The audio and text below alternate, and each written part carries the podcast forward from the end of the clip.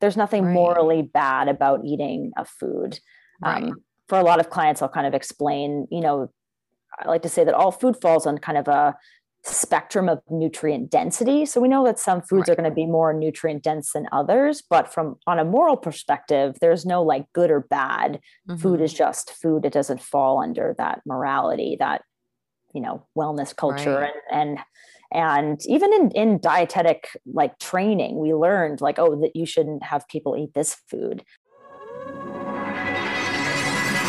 Welcome to the Build with Brabec podcast, where we dig deep into real, raw, and honest conversations with people that are making moves, making change, and making their own version of their very best life. And teaching you how to build the same. Covering all things health, wellness, anti diet culture, body positivity, and so much more, here's your host, Amanda Brabec.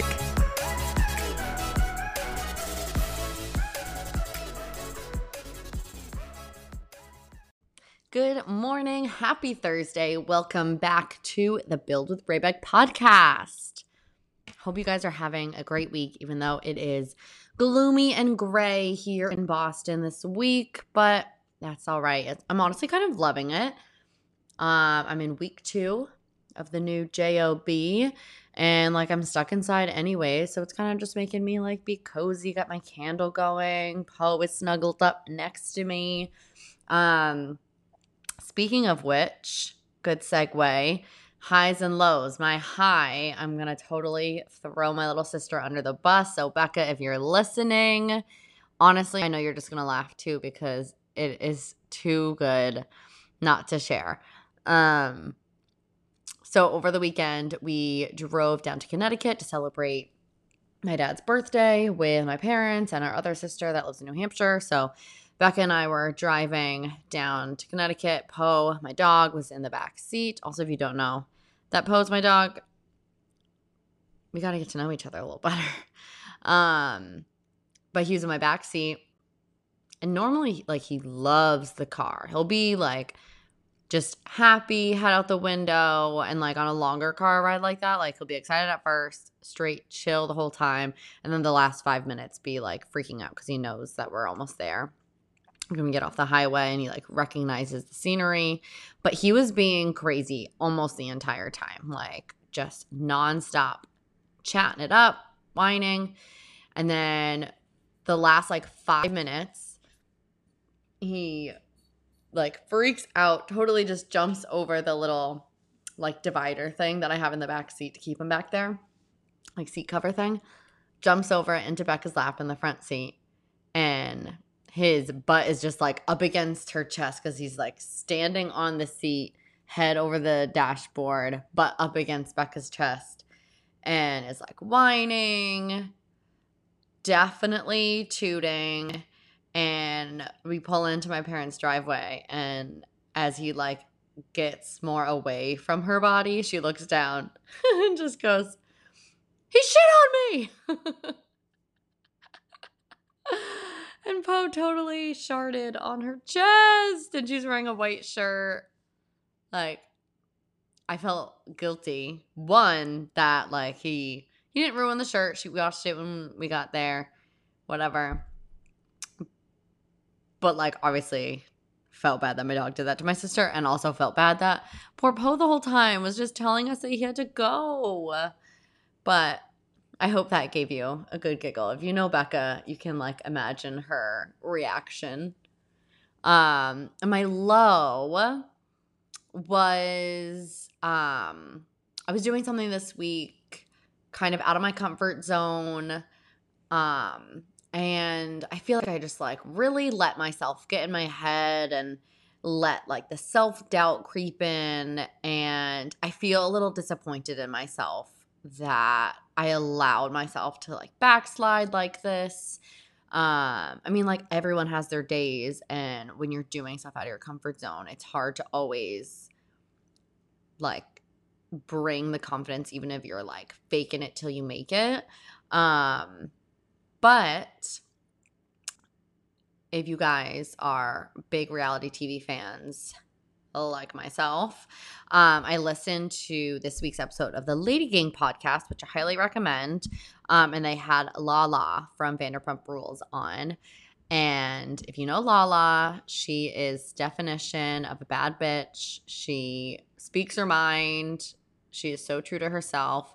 And they were talking about this, like the self-doubt really um like hindering you and taking away from special moments and big things that you're doing.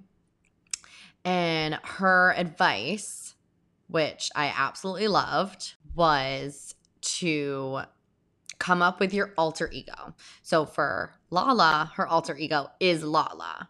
Lauren, I think, is her uh, real name or legal name.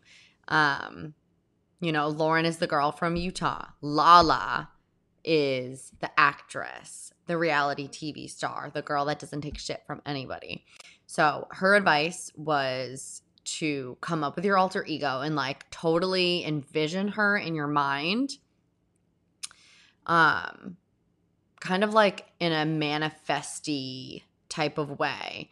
Um like totally visualize her and how she would react to situations and um like almost removing yourself from the situation and just embodying this like character that you have in your head. And like it seems so simple, but I don't know. It stuck with me and it felt like really good advice. So I'm going to leave that with you here and we can just jump right into the episode.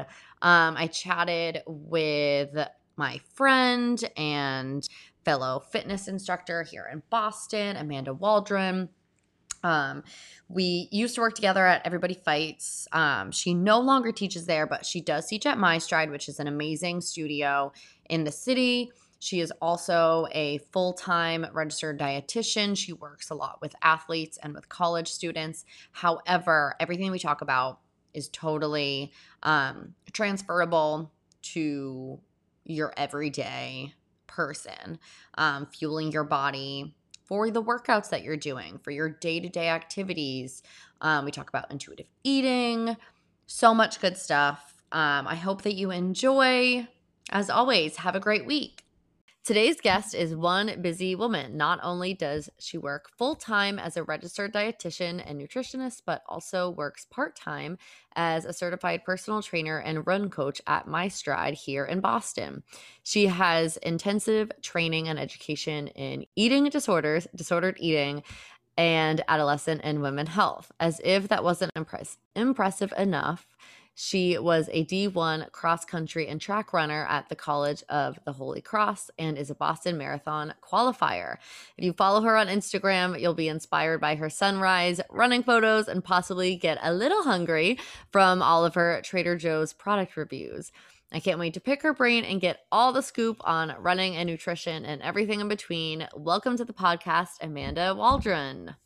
Thanks. I'm so excited to be here. I'm so excited to have you. feel like it's like kind of a long time coming. Yeah. Um, how are things? Things are are busy. It's been um a busy pandemic, but things Yeah. are good. Well, that's good. It's like a blessing Yeah. to be busy. It is. Yeah. Um, so I like to start off the episodes. Um, a more recent thing that I've been doing is asking the guests what their highs and their lows have been from the last couple of weeks. Just Hmm. a little perspective. Okay. Um, let's see. My highs of the week have been that definitely that the sun is out longer. Um, I've been able to like get outside after work and go for a walk um, by the beach. So Yeah. that's been nice. Um, and my lows of the week, oh, that it's been kind of windy when I've been running, and I despise running in the wind. yeah, I mean that's So, fair yeah. enough. That's fair enough, especially Yeah. like doing your early morning runs. Not the most fun. yeah, there's a lot of wind on Castle Island and Southie, and it is tough to run through it. yeah, no kidding. I was just walking the like Castle Island loop on Sunday and it was not really that windy at all. And then the second you're like out on the bridge, Mhm. it's just like, oh, I'm Just gonna like, get blown into the water. Yeah. Yeah. Yeah. Awesome. All right. Well, um, why don't we start with you just kind of like telling us a little bit more about your background? Um, I guess let's start with dietitian stuff. Sure. And then we can talk about the running stuff. Sounds great. Yeah. Yeah. Um, so I am a registered dietitian and I'm actually on the newer side. I graduated from BU um, in 2018. So I've been in the field just a couple years, um, Awesome. but it's been great. Yeah. So I um, I went to Holy Cross for undergrad and I studied bio, and then at some point in my senior year, I was like, oh, I I don't think I want to go to med school. I'm not really sure what I want to do, and Mhm. I kind of was like researching ways to help people, which I don't even think I know what that meant at that time, um, online. And I found nutrition. I was like, oh, that sounds interesting. Mhm. Um, and you know, having a background as a runner, I thought, you know, going into nutrition would be super helpful. I wanted to, you know, work with athletes at some point in my life. So I started grad school at Boston University and now I'm I'm a registered dietitian. I went through, I got my master's, um, and it's been quite a journey, but it's I'm really enjoying it. I work Yeah. um, I work at Harvard University um, in their health services, which is so fun. I love working with college students and grad students. Mhm. Um, and then I also work in a private practice. Um, I work at Laura Moretti Nutrition, which is a group of uh, such amazing dietitians, and we all specialize in eating disorders and disordered eating and sports nutrition. And that's been just amazing. So, yeah. I love it. Yeah. Um, tell us a little bit about your are they called clinicals in yeah. Like my like clinical rotations. Yeah. Yeah. Um, so I did my uh, internship and like clinical rotations at Boston Medical Center. Um, and that was really hard. I feel like that was the first time that we, you know, as a diet, a dietetic intern, you're like in the hospital setting and, you know, Mhm. there's, you know, I think clinical dietetics um, is, is different than outpatient dietetics where I am now.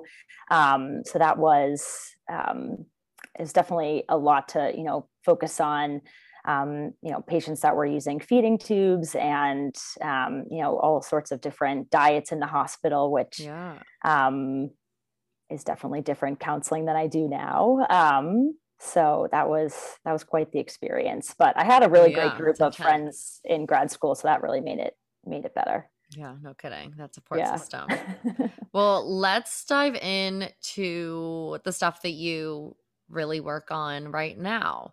Um, so at Harvard, you're working with a lot of students, you were saying? Yeah, yeah. So I work in health services and I see, um, you know, the college undergrad students and then Mhm. grad students and um, some faculty and, and staff. Um, so I see a wide range of ages, um, but I would say that specifically for the grad students and undergrad students, you know, I see some some athletes there, some recreational athletes, um, but I would say my the you know the biggest concerns that I see are typically related to dieting and Mhm. um, you know eating eating disorders and eating concerns and disordered eating and um, and some people were working on intuitive eating, um, Yeah. which I know you're getting your certification in. So Slowly, it's so on my to-do list every day, Yeah. and every day I push it off. So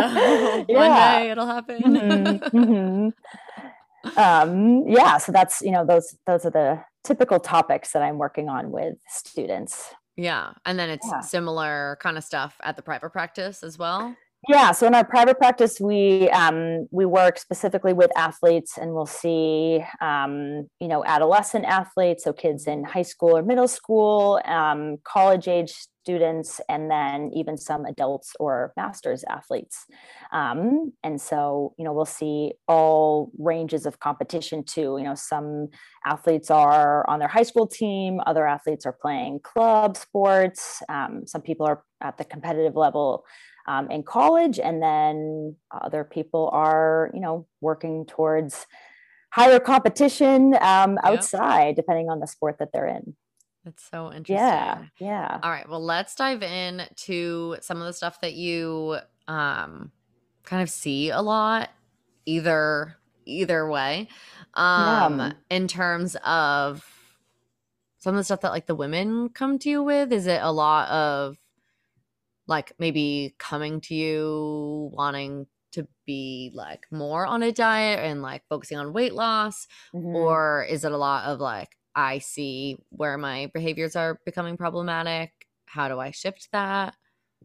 Yeah yeah um, I will say I think I see kind of both of that. So maybe I'll I'll dive into um, talk about it all. Yeah. So you know, one thing that I'll see a lot with female athletes is you know they might have been referred by a doctor because they've lost their period um, or they've lost you know um, a significant amount of weight or they're um, you know they're struggling with being able to fuel themselves and noticing low energy in whatever sport that they're in mm-hmm. um, and so you know there might be kind of a, a range of um, you know things that they're they're struggling with whether they're struggling with disordered eating or they're kind of in the category that we call RED-S so relative energy deficiency in sport mm-hmm. um, where you know essentially they're low energy intake and um, for for people that are menstruating their loss of menstrual cycle um, and any sort of like stress fractures or bone injuries um, you know we might see that you know they fall into that RED-S um, category and then um, you know some some athletes are struggling with eating disorders and so mm-hmm. um, you know we'll we work on kind of assessing you know where they're at and then thinking about you know where in their day are um, you know where in their day can they optimize more fuel and, and we work on strategies of how to fuel for their sport in particular mm-hmm. um, you know sometimes we just have to take you know a step back from the sport and just think about you know as a as a person living in the world how are we going to make sure that you're fueling your body yeah. so that your body can be at its healthiest place um, and you know think about strategies of how we're going to add in more fuel um, for those um, for those athletes right i mean yeah. i love that that is the focus and like shifting that perspective from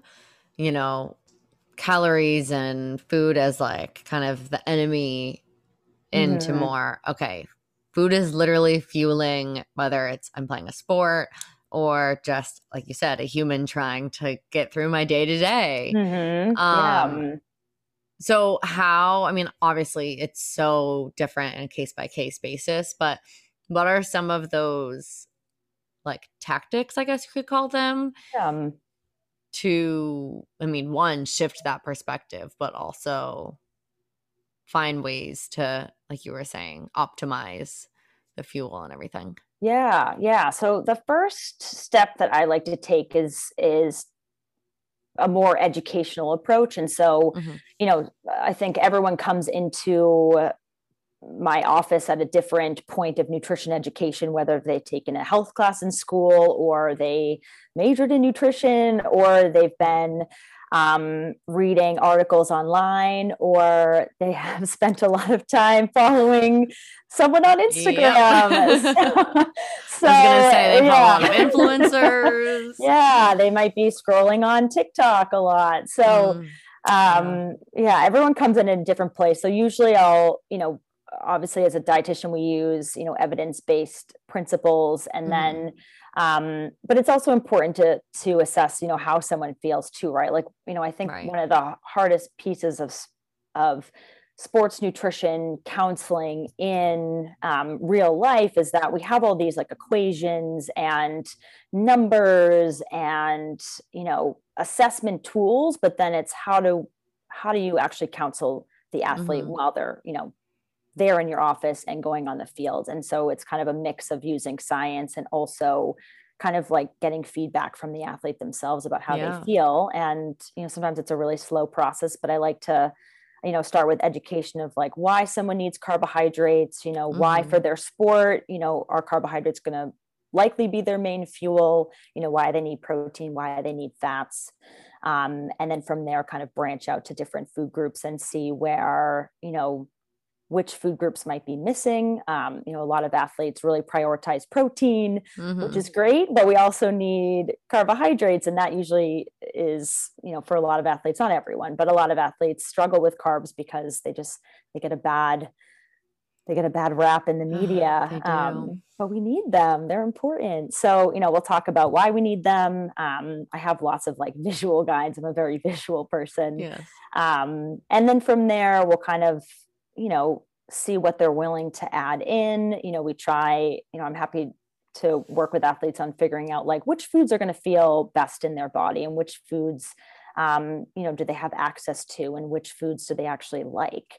Um, mm-hmm. and then you know we'll slowly kind of work on adding fuel in um, and seeing how they feel. And you know for some athletes we'll work on what we would call exposures. And so you know if they have foods that they're really fearful of you know we'll we'll take a really slow approach of seeing how can we introduce those foods back in mm-hmm. how can we practice permission to eat those foods um, and true permission like really allow ourselves to enjoy that food and eat that food and allow it into our day to day and slowly over time you know adding those in in larger quantities and yep. it's really rewarding when you know after working with an athlete for a while and then they're like i had you know insert whatever food was scary for them um, they're like i had you know this food the other day and i wasn't even anxious about it and that's yeah. just the best feeling ever the best. Okay, yeah. let's talk about that a little bit because yeah. I have read up until that part at least of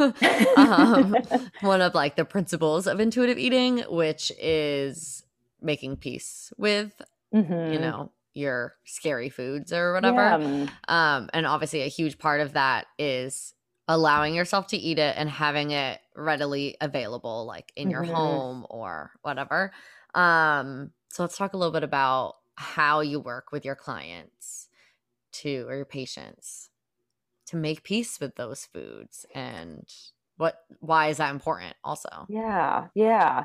Um so you know in terms of the importance you know i think that eh, when we you know the example i always use is like um if you think of like a pedestal mm-hmm. and if we think of like the foods that are on the bottom of the pedestal they're just they're not scary. The one i always use is zucchini because cauliflower. Cauliflower. Like i'm just like not I, like i like zucchini but it doesn't really you know excite me. Yeah. so yeah. I always use like zucchini as an example, right? Zucchini is at the bottom of the pedestal. Um, you know, it's it's not a super exciting food. Mm-hmm. Um, you know, for for many people, zucchini just is what it is, right? So right. the bottom of the food, the pyramid is just, um, or the pedestal is just foods that we feel really safe with, and mm-hmm. foods that have been deemed by society as a quote unquote good food. Right or a quote unquote healthy food. Mm-hmm. Um, and then the further up the pedestal, there's going to be foods that are, you know, a little bit scarier or have been deemed bad or unhealthy in yeah. quotations. Um, and so, you know, the goal is to think about how can we, you know, take some of those foods off the pedestal and the idea that those foods we've put a lot of power in them and they they almost have this control over us and how can we yeah. take the control back and allow ourselves to truly eat that food. And so you know one thing i'll i'll do is i'll have my clients kind of write out a list of foods that they feel comfortable with and foods that feel scarier. And then we'll kind of you know see well which foods do we want to start adding in? Um you know what are like the least scariest foods the like moderately scary and then the scary scary we mm-hmm. might we might wait on those but we'll add in you know the the least scariest foods first and and slowly think about you know how can we add this food in our day in a way that feels comfortable whether it's you know you you go out to buy it or whether you um, have it with a friend or a family member um, and an important piece in that too is just making sure too that someone has access to to get that food you know right like you know do you have are you near a grocery store to be able to to buy this food you know is it a food that fits kind of into your budget um, right. or for a lot of my college students like is it available in the dining hall that we can we can practice with yeah. um, but eh, eh, the more that someone exposes themselves to that food and the more that they eat it in a setting that maybe feels a little bit more normalized or maybe they're noticing other people eating that food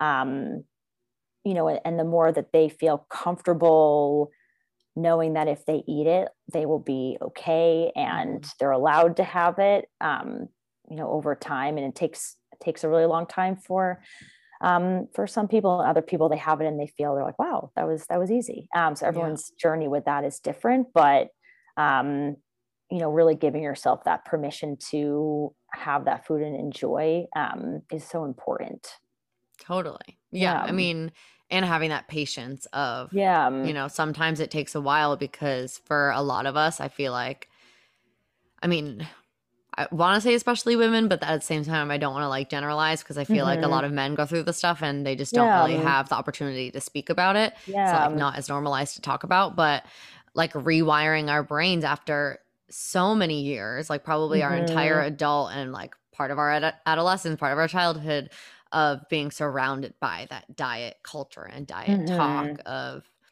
oh you're so bad if you're reaching for a cookie or yeah. you know if do this or do that but really you're more likely to binge on it if you just mm-hmm. keep restricting rather than if it's right there oh i'm feeling like i really my craving is real i'm going to eat until i'm full and enjoy it and then it's not a stressful thing mm-hmm. but yeah. So takes a bit to get there yeah yeah the, yeah the more that we restrict foods or you know whether it's physically restricting or even mentally restricting so you know sometimes i'll explain the difference of like the physical restriction is that you're not allowing yourself to eat it you're not allowing it in mm-hmm. your home um, if you go somewhere you're like i'm not going to have that um, and then the mental restriction is just the still idea in your mind that you're you're not allowed or you're not worthy to have that food um, where you you know you know, I think the mind speaks a lot of like shoulds and should nots. Yeah. And the body is kind of saying like, you know, I need fuel. Um, and so if we're kind of listening to our mind speak and and thinking like I shouldn't be having this, I shouldn't be having that, that still is a form of restriction, even if it's right. more on the mental side. And so um, you know, it, it takes a while, but really, you know, practicing, you know, challenging some of the um, voices that like whether it's like the food police or um, mm. you know the I think I'm trying to remember um, from the book some of the other like um, challenge voices and and yeah. being able to reframe it and and see that food as you know it's allowed to be part of your intake um, and there's there's nothing right. morally bad about eating a food um, right. for a lot of clients i'll kind of explain you know I like to say that all food falls on kind of a spectrum of nutrient density. So we know that some foods right. are going to be more nutrient dense than others, but from on a moral perspective, there's no like good or bad. Mm-hmm. Food is just food. It doesn't fall under that morality, that you know, wellness culture right. and and and even in in dietetic like training we learned like oh that you shouldn't have people eat this food and then you right. get out of school and you're like wait a minute that doesn't make any sense right. and that's no way to live your life like mm-hmm. yeah yeah uh, and I feel like that is a really big misconception uh, when it comes to intuitive eating or like intuitive adjacent eating kind of mm-hmm. things. Like, yeah, like people will say stuff like, oh, well, if I just did that, I would just be eating like mac and cheese and like ice cream mm-hmm. every single mm-hmm. day, all the time. And I'd gain so much weight and like that kind of thing. When so, how would you kind of like reframe those misconceptions? Yeah. So, uh, you know, one one way I'll I'll reframe that is, um, you know, kind of having them think about, well, what would it be like if you had pick any food that you deem as bad, you know, of every meal of every day, right? right. At some point, you might notice that you're like, oh, I don't know if I feel so great. or you might end up like noticing, like, wow, like um, if we use mac and cheese, right? Mac and cheese is yeah. like a creamy texture. It's not crunchy. It's yeah. like soft.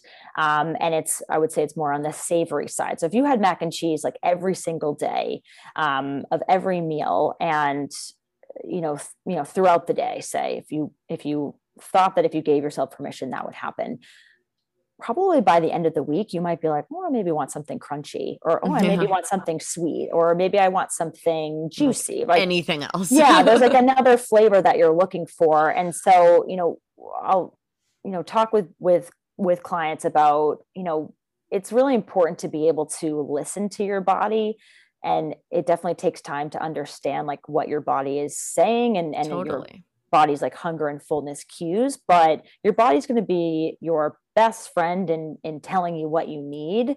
Um you know if you had mac and cheese one day great. If you had mac and cheese two days in a row awesome. You know again by the end of the week you might want something else and so you'll notice for yourself that you're probably not going to eat it every day. You might eat it a lot at first because you're so excited about having it, but after a couple days, a couple even if you did that for a couple weeks, you might feel like, oh, I don't know if I want mac and cheese anymore. Yeah. And it kind of falls back into it being a more normalized food that you're not constantly craving. Mm-hmm. Yeah, totally. And yeah, like you were saying, it's normal for a lot of people when they start to practice intuitive eating to kind of have that time where it's like, oh my God, there are no rules, like an unsupervised mm-hmm. kid at a birthday party. Yeah. And then you start to realize, like, oh my God, my body just like wants some greens and like anything else than mm-hmm. this. Yeah. So, yeah. But yeah, it is like allowing yourself that journey and like mm-hmm. a little patience and grace with it all. Yeah, yeah. And it's important thing important concept for athletes too because I think athletes um tend to feel that they need to eat in a certain way in order to mm-hmm. perform and we know that yes there are going to be ways of eating like fueling around practice time or fueling mm-hmm. around games um, you know, fueling around, you know, whether you're more of a recreational athlete, you know, enjoying spin class or, um, you know, any sort of workout workout class, you know, fueling around that time is going to be helpful, but you don't have to stick to this strict regimen in order mm-hmm. to perform well or achieve your goals in that sport.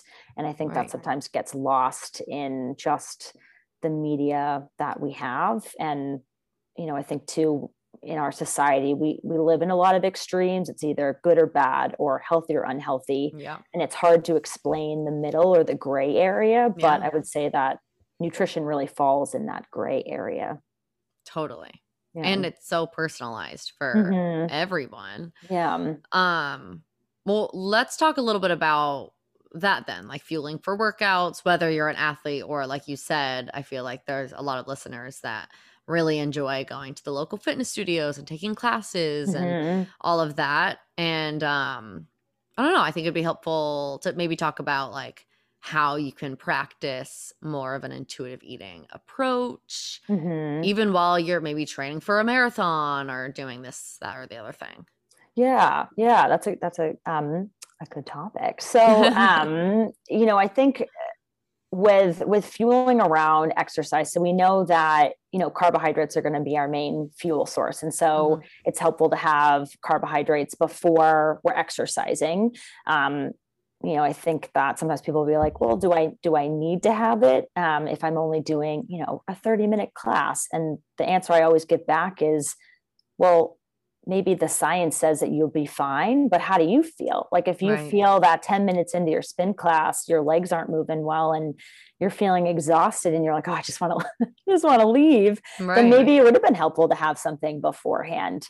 Um, right. And so, you know, optimizing those carbohydrate based foods before exercise can be helpful and then after you know thinking about how are we going to refuel um, and replenish our body so thinking about you know adding in carbs again to replenish our glycogen stores mm-hmm. adding in protein to help repair our muscles and um, depending on you know um, maybe how long the, the workout was or you know how much you sweat or humidity, depending on where you're working out, you know, maybe you might even need some electrolytes in um, and hydration after after that. Definitely hydration, but if you need some electrolytes oh, yeah. with that, yeah. Yeah. Um, and so, you know, practicing that, um, you know, again, it's it's very individualized for people. I think a lot of times there's a fear that if we eat before we exercise, our stomach is going to feel feel not so great or we're mm-hmm. going to get sick in the workout. And so what i'll usually say is you know start with something really small something that's really easy to digest. So yeah. um you know maybe um you know maybe you start off with just like a handful of pretzels right? Pretzels are a carbohydrate they've got some salt they're going to you know break down quickly in the body and give you the glucose that your body's looking for. And they're they're probably not going to lead you to feel full maybe mm-hmm. but likely not if you have a handful right. um, and then you know over time you might slowly increase that uh, that amount and so especially with runners you know i'll talk a lot about you know starting with a smaller pre-workout and slowly trying to expand it almost training your gut to take in more fuel mm-hmm. um, and you know depending obviously on how long you're running um, but kind of that slow slow increase and allow your body to get used to that amount of amount of fuel um, and then to kind of speak towards the you know intuitive eating side of, of fueling as an athlete you know a big part of intuitive eating i think sometimes it gets broken down into just like hunger and fullness but a big piece is actually kind of the intentions behind behind why we're making food choices as well. Yeah. and so you know we know if we're um, exercising we're going to be putting our body through you know stress and we need to replenish. And so sometimes our appetite is suppressed after exercise like right for the runners i work with you know if you're running a long run you're you might not be super hungry after you work out but you know you need fuel. And so even though you might not feel hungry you know thinking about well what's something that's going to give you some fuel um, until you you know feel hungrier for a big enough meal and so yeah. you know does that require like a gatorade a liquid or maybe you have a smoothie or my favorite chocolate milk yes. um, you know so kind of thinking about what food is going to work for your body in that moment um, and give you the fuel you need even if you're not super hungry and that right. still is is thinking intuitively because you're thinking about what your body needs. Right. And then it, uh, you know, you're avoiding feeling like garbage yeah. afterwards. Like, yeah. I remember the first marathon that I ran. That was the feeling afterwards. Like, I was like, I want to die first and foremost because I'm not cut out for this life.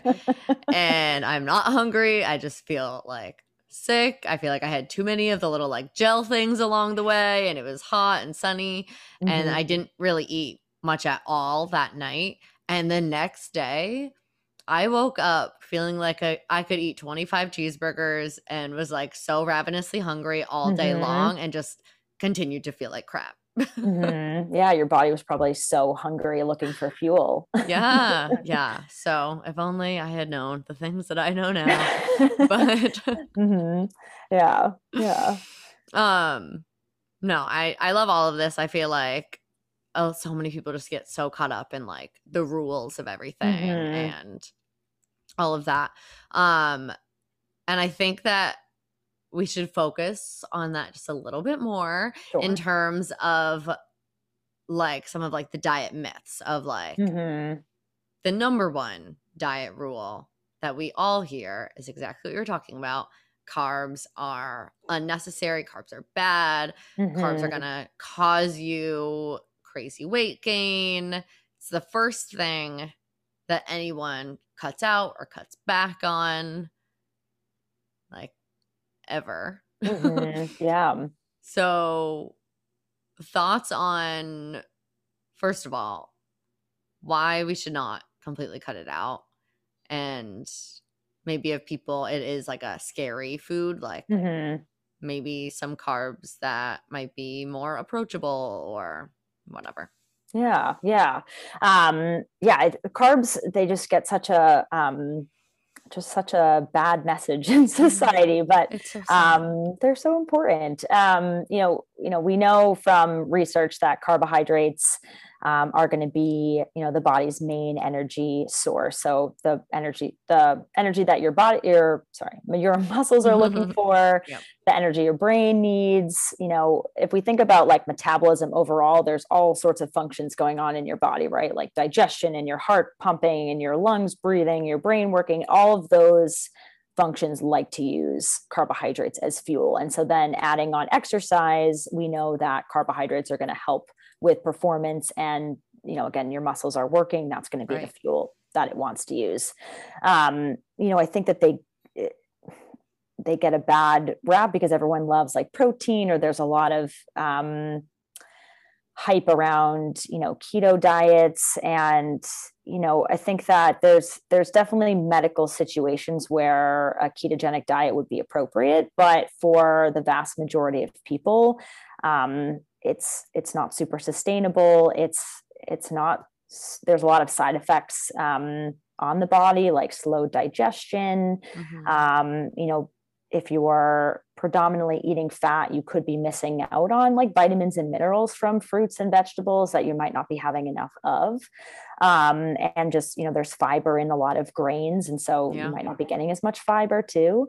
Um, and just the studies in terms of performance, you know, we don't see, um, you know, maybe on a site, on a cellular level, cellular level, we might see some changes in the body, but from a performance standpoint, we're not seeing that having a high high fat diet is helpful for performance mm-hmm. um, for the vast majority of exercise there might have been you know a couple studies in ultra marathon runners but again that's a different sport than what right.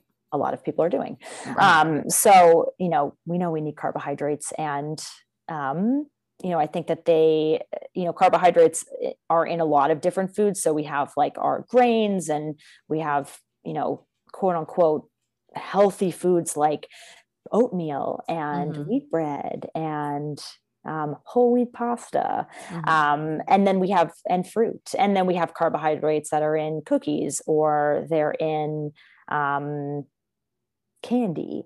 And so, you know, I think the difference there is that we have carbohydrates that are going to be more fiber rich with more fiber, more protein. And then there's going to be carbohydrates that have less fiber, less protein.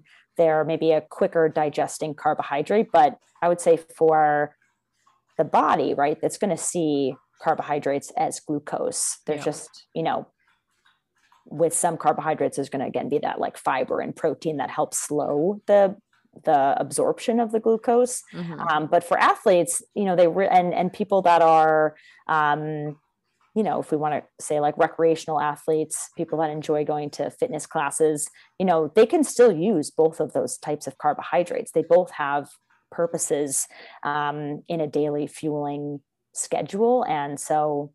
Um, you know, there's nothing bad about eating something that's, I guess, a quick carb or yeah, they're called a white carb. Right. Yeah. Totally.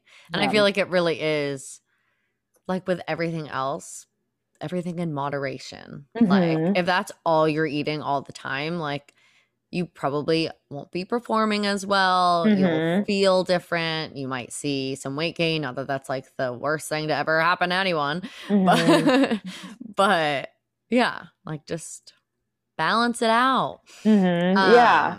And yeah. like eat the real pasta. yes, I yeah, always eat the real pasta. Life is too short. Mm-hmm, too mm-hmm. short. I mean, don't yeah. get me wrong. Sometimes I do buy like the lentil pastas or the whole wheat or whatever. Um, also I love my boyfriend and he's gluten free, so like makes mm-hmm. my life a little more difficult. Yeah. But you gotta allow yourself it. Um, mm-hmm. Um, okay, let's keep going with some of these like diet culture beliefs, if you will. Yeah. Um, counting calories as a normal and healthy habit. Mm-hmm. Like, yeah. To sustain through life.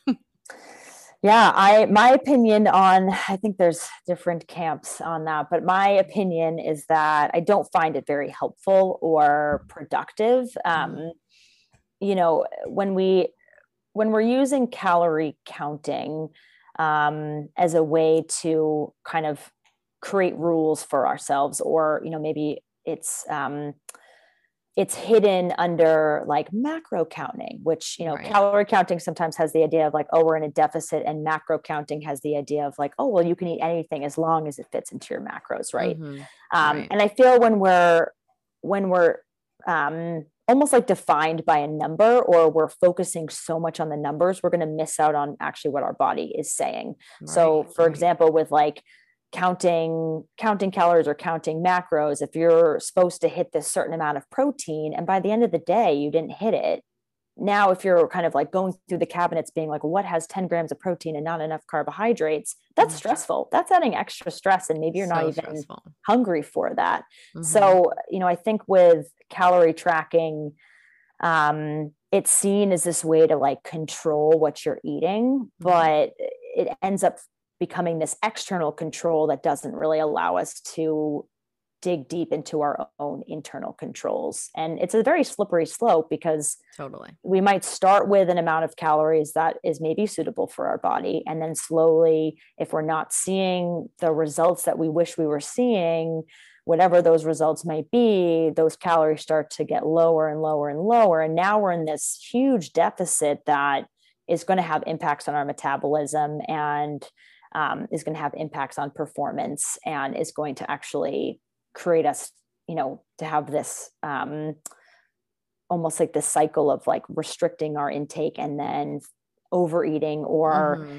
engaging in a my least favorite word and i feel like you've said this before cheat days. Like i yeah, hate that word so much because like you know what we don't need that day. Like if we allow these foods throughout the week then we don't need a day to like cheat on them. Like what you're not cheating on Right. You're not cheating on yourself by eating something that's a little bit more fun, you know? Right. I know. It's wild, like the power that those words really hold. Mm-hmm.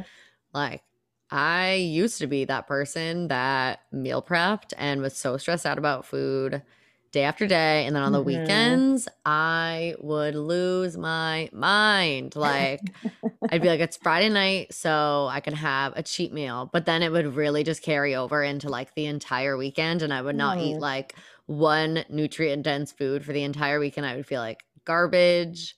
It was also like early 20s, so I was like drinking a lot. Mm-hmm. And it was mm-hmm. just such not a great way to live. Yeah, yeah. Like it's, it's so much to... unnecessary stress. yeah. We're already we have enough to be stressed about. Yeah. And it's really hard to get out of the cycle when you're totally. in that too, because then, you know, if you have a weekend where you've um, you know you felt that you've overeaten now there's like this guilt and this shame that mm-hmm. comes in and so it kind of goes back into the restrictive mindset of like well i'll you know i'll restart my diet on monday or i'll restart tracking on monday yeah um, and so that kind of just again perpetuates that cycle so for a lot of clients that i work with that maybe have been tracking um, and you know they might have had good intentions for tracking you know totally. there's not always like weight loss intentions for tracking but sometimes i'll i'll have them move to kind of a more of like a food logging or picture logging type of tracker to kind of move away from the calories mm-hmm. and see more like you know what does your plate look like and so we can look at we can use right. that information and see like you know is are you missing something on your plate or we might do more like hunger fullness tracking like how do you feel before a meal how do you feel after a meal and kind of you know using that data in a more productive way of being yeah. able to create meals that really satisfy. Yeah, that's so helpful.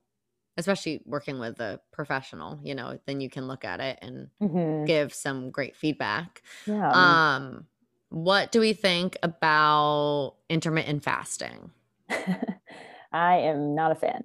Um, you know, I think that, you know, I know there's there's going to be research that's come more research coming out about it um, mm-hmm. you know i think that it's just a more socially acceptable way of restriction and mm-hmm. creating that external control so the idea of like i'm only you know you know for for maybe people that don't know what intermittent intermittent fasting is you know you kind of set this time period and every there's kind of some set ones like someone might fast for 16 hours and then eat for 8 hours and they or they might you know fast um, a full day in between some days of eating.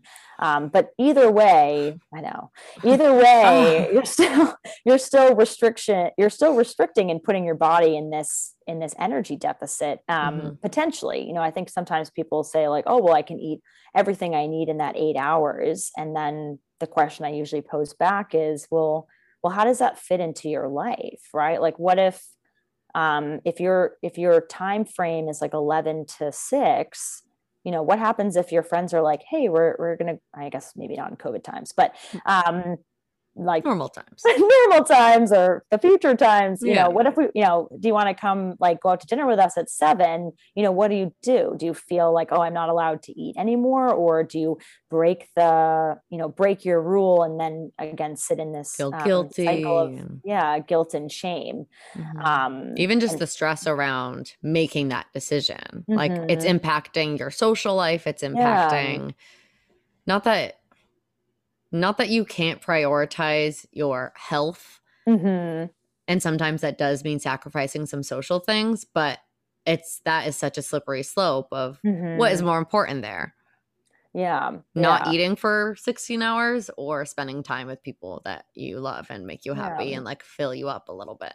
Yeah. And we already fast naturally because we sleep, right? right? So, you know, we're right. already kind of going through a period of of, of fasting and then waking mm-hmm. up in the mm-hmm. morning. And so again, kind of like shortening the time is just, you know, giving our body, I guess, more time to um I guess, utilize energy. But I think at the same time, it leaves people to feel like really hungry or they just like they can't wait until their first meal. And then they might actually end up, you know, overeating um, mm. or, you know, eating in a way that feels out of control and then feeling maybe even feeling sick for the rest of the day.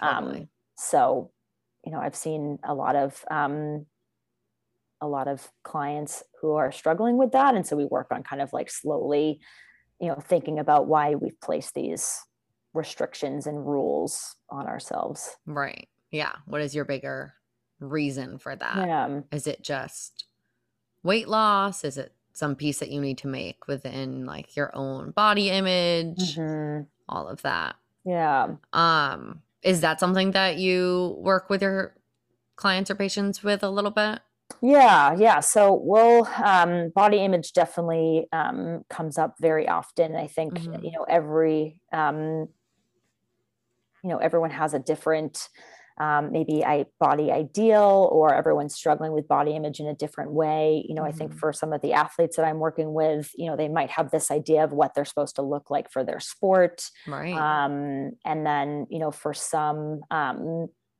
you know for other clients that i'm working with it, it, it could be about again their body shape and size and i never you know if someone has a goal of weight loss you know i never want to, for them to feel like shameful about having that goal and so a lot right. of times I'll, I'll talk to them about like how can we kind of hold these two ideas at once right like mm-hmm. how can we mm-hmm. want to maybe change our body and lose weight and also know like what would what would we have to do to do that and is that helpful for our physical and mental health totally. and so you know we kind of think about like you know we can still want to to change our body and also know at the same time it might not be not might not be helpful for us and and we'll you know or we'll walk through you know what is it about um, someone's ideal body that feels or you know what what is about their own body that feels so distressing to them and right. um, what is it that they want to change and maybe why and there's usually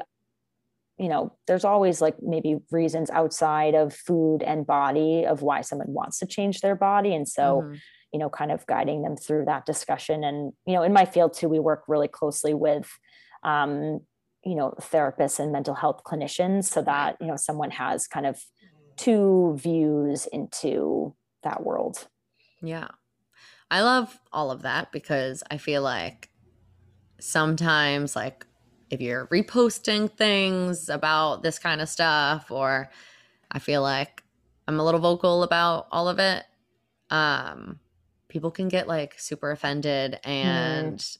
thinking like you're trying to like yuck someone's yums and saying like one thing is bad and one thing is not and mm-hmm. whatever it's not so black and white yeah. and there is such a gray area but i think it is so important to focus on yeah like what is your why behind that and the steps that you plan to take how is it going to affect your mental health mm-hmm. how you feel throughout your day how you're interacting with people your social life your family all of yeah. those factors are so important because mm-hmm. at the end mm-hmm. of the day, like your health is so important, but also your mental health is so important and aesthetics can can't be everything. Yeah, yeah. I think, you know, we live in a society that just idolizes thinness and mm-hmm. and idolizes weight loss as if it's, you know, the best thing that your body can do. And so right. um, you know, a big part of my work is is helping people to see you know what else can your body do um, you know if your body changes how can we see that in more of a neutral or accepting space mm-hmm. versus mm-hmm. seeing it as i've done something wrong totally yeah i love yeah. that even like the neutrality. Mm-hmm. Like sometimes that is like the biggest step. Mm-hmm. like yeah. I am not defined by a number on the scale, my the size of on the ta- tag of my pants, all of that. Um, and I think sometimes that can then carry on into more of like the body confidence and Yeah. confidence. Yeah. Um, all right, just for the sake of time, Yeah. we're gonna do a little rapid fire round and round it out. I can't believe it's already almost been an hour. I know. And you were so nervous that you weren't gonna know what to say. Told you. I told you. Um, okay, let's start with some like self-care because I don't can't think of another word to describe it, or like mental health caring for yourself, like non-negotiables in your everyday Oh routine. yeah. Um oh gosh. Um I would say definitely I wouldn't say this every day, but I um you know running is something that I just enjoy. And you know I, I have a background as you know I, I ran competitively in in college and I you know I train now but at the end of the day I also just like love running for the movement that it is. So It's like a part of not- who you are. yeah. So i and i can't run every day now but um as long as i you know get out you know a couple times a week um you know that's something that's really important to me. Yeah. Catch those Um, sunrises. yeah yeah that's actually been my new thing trying to like go go see the sunrise or the sunset if i get up early enough or i have time at the end of the day that's that's some you know just taking that walk and walking along the beach is some self-care as well Yeah, no kidding. I definitely feel lucky to live where we live for that Mhm. reason because like yeah um, it's calming. yeah Um, a must have on your running playlist, song artist, whatever. Ooh. Um, I don't know if I have like a specific artist, but I am a big fan of remixes. Like any Mhm. song that's been remixed, like I will like it. Same. so, so probably that. Like I, you know, if any like regular pop song, like as long as it has a twist or a remix to it, I'm like, yes, that has to be on my Mhm. running playlist. Like right when you get sick of a popular song and then like a Mhm. fire remix comes out and you're like, yeah. I love it again. That's it. Yeah. Anything with like a big beat drop. I'm like, yes, Yes. that has to be on my playlist. yes, absolutely. Um, favorite post run snack or like post race or long run meal? Ooh. Um, well, I'm a big fan of chocolate milk. Um, Mhm. I'm obsessed with chocolate milk. Sometimes I like should to put sometimes I like to put in a wine glass and I feel fancy. yes. so that's a must. Um, or let's see, I'm a big fan of fruit snacks before. So that that's another one. That's before. I love that. Um, and then after, honestly, I would eat anything after. Yeah. Yeah. anything. I'm trying to think of like what my last like long run meal was. I don't know. I like like I don't know if I go to breakfast or I get um, a breakfast sandwich. Like I Mm. don't know what it is about a breakfast sandwich, but it's just so good. yeah. Especially like post run or like I love like a good like Saturday morning routine of like making Mhm. it to your favorite spin class, whatever class, and then like getting a nice hearty breakfast sandwich Mhm. after. Yeah, yeah, like the melted cheese and Yeah, the bacon. It's just good. all of it. um, do you have a workout or race or even teaching, I guess, must have in terms of what you're wearing, how your hair is, setting music, any of that? um, yes, before races, I will always like French braid my hair. Mhm. um, and. I, I always like straighten it and then French braid it, which makes no sense. But I, my hair's curly, so I feel like when it's straight and French braid, it like it feels like, like I I, feel like relate. aerodynamic. Yes, I relate because if I tried to French braid my hair the way that it is right now, it would still be so poofy and frizzy Mhm. and like not attached to my head. Mhm. So I mhm. understand the struggle. yeah that's definitely and then i used to have like like a ritual of only wearing like a black sports bra and black um socks and Yes. a black black shorts now i've like loosened up a little bit but yeah. Um, You're so crazy now. now I've gone to other colors, but um, you know, I used to think that would like make me feel intense, but Mhm. I love it. Um Oh, I had one in my head that I just thought of. Oh, I guess this isn't really like a rapid fire question, but do you use like any of like the goos or the gels or anything like if you're going on like a long run or like a longer race? What are your favorite kind and flavor? Ooh. Ooh. On the spot. Um, I know. Let's see. I Mhm. keep like I always like change it up because I just like to try all the different products. Not like I don't try to change up too much in my training cycle, but like other outside of that, I'm like, oh, I'd like to try them all. Right. Um, but I I really like the Clif Shot Bloks Mhm. and but I also like honey stingers too. yeah. those. Um, those gummies. I'm a big fan of of gummies, but sometimes I guess it depends on like the weather. Like it's, I feel like sometimes in the summer it's hard to chew them, so I like more of a gel. But and they like it all stuck together. yeah, yeah, but it has to be fruity. Um, Yeah. if it's like too chocolatey, I just can't do it. So more like a Yeah. berry, or actually there was like. I get like super excited with flavors. Um, actually, there was like this, I think it was Clif that they had this like margarita flavor and it had like extra Oh. sodium in it. And it was like this like limey, it didn't taste like tequila, but it, it Oh, was like this like limey margarita flavor. And I was like, this is great. That sounds like my jam because I definitely have made that mistake before. In, I feel like it was like in training or something Mhm. where I got like I just went ham at GNC and like grabbed all the flavors of like the desserts that I would want to eat yeah. and like there was one that I did really like, but it was tough depending on the weather. hmm Um, it was like a maybe it was just coffee flavored or something like that, and it had like extra caffeine in it Okay. too. yeah. Mhm. But that definitely also killed my stomach. just, like, Not having real food and just too much caffeine. throwing that back, and then like Yeah. you need extra water because it's like so thick and creamy. Yeah. Mhm. Yeah. Yeah. All right, well that certainly was not a rapid fire, so my bad. um, okay, let's just do these last two. sure. finish the sentence. I'm pretty much always.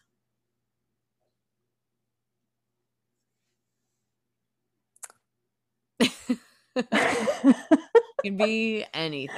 I want to say energetic. Yeah, Like I feel like I'm a very energetic person. you are. um my boyfriend will also say that I'm a um but yeah, I say I'm pretty much pretty much always pretty energetic, I feel like. I love it. Yeah. I would agree. Um, and then besides running, what is your favorite workout to do? Ooh. Um I I feel like I go through phases. Um probably probably some sort of like strength training, but I like to Mm-hmm. have like I can create my own workout, but I kind of like to go to like a strength class Yeah, and someone's like, this is what we're going to do. Yes. agreed. The motivation is just different. Yeah. Yeah. I think I, I like, I think if I'm going to, you know, running is su- such high like intensity and high Yeah. impact, but then I like more of like a, almost like a, like a train class or like a circuit type class that it's Yeah. a little bit more like slowed down. yeah, Yeah. definitely agree. Yeah. The balance. You gotta have the balance. Yeah.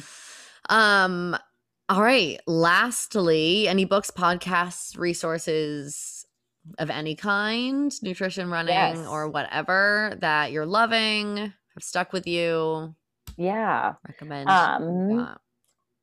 I think I feel like some people have said this on your podcast before, but I all really like the Food Psych podcast. That's a great one. yeah.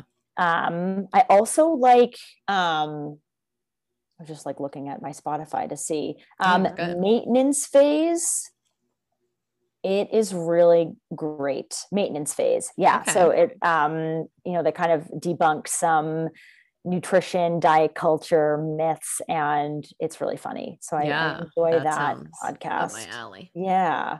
Um, and then in terms of like for nutrition, like more sports nutrition, I actually really like the We Do Science um, podcast. Mm-hmm. They have a lot of great like researchers on there, and it's definitely more scientific, but um, yeah, I enjoy it. Yeah. Um, and then for books, I mean, the intuitive eating book is a great resource. Mm-hmm. Um, looking at my shelf. um, I actually just read um, this book called The Athlete's Gut, which was really interesting. Um, I think the guy's name is Dr. Wilson, um, but The Athlete's Gut, it was, you know, about okay. kind of like, um, you know, digestion in athletes and yeah. how to optimize a you know a healthy gut for fueling because that can right. impact a race. So that was pretty interesting too. Yeah, totally. That sounds really interesting. Yeah. Um, and where can everybody find you? Hype yeah, yourself up. Yeah. So I am only on Instagram, but you can find me oh, at good. AB Waldron, AB Waldron.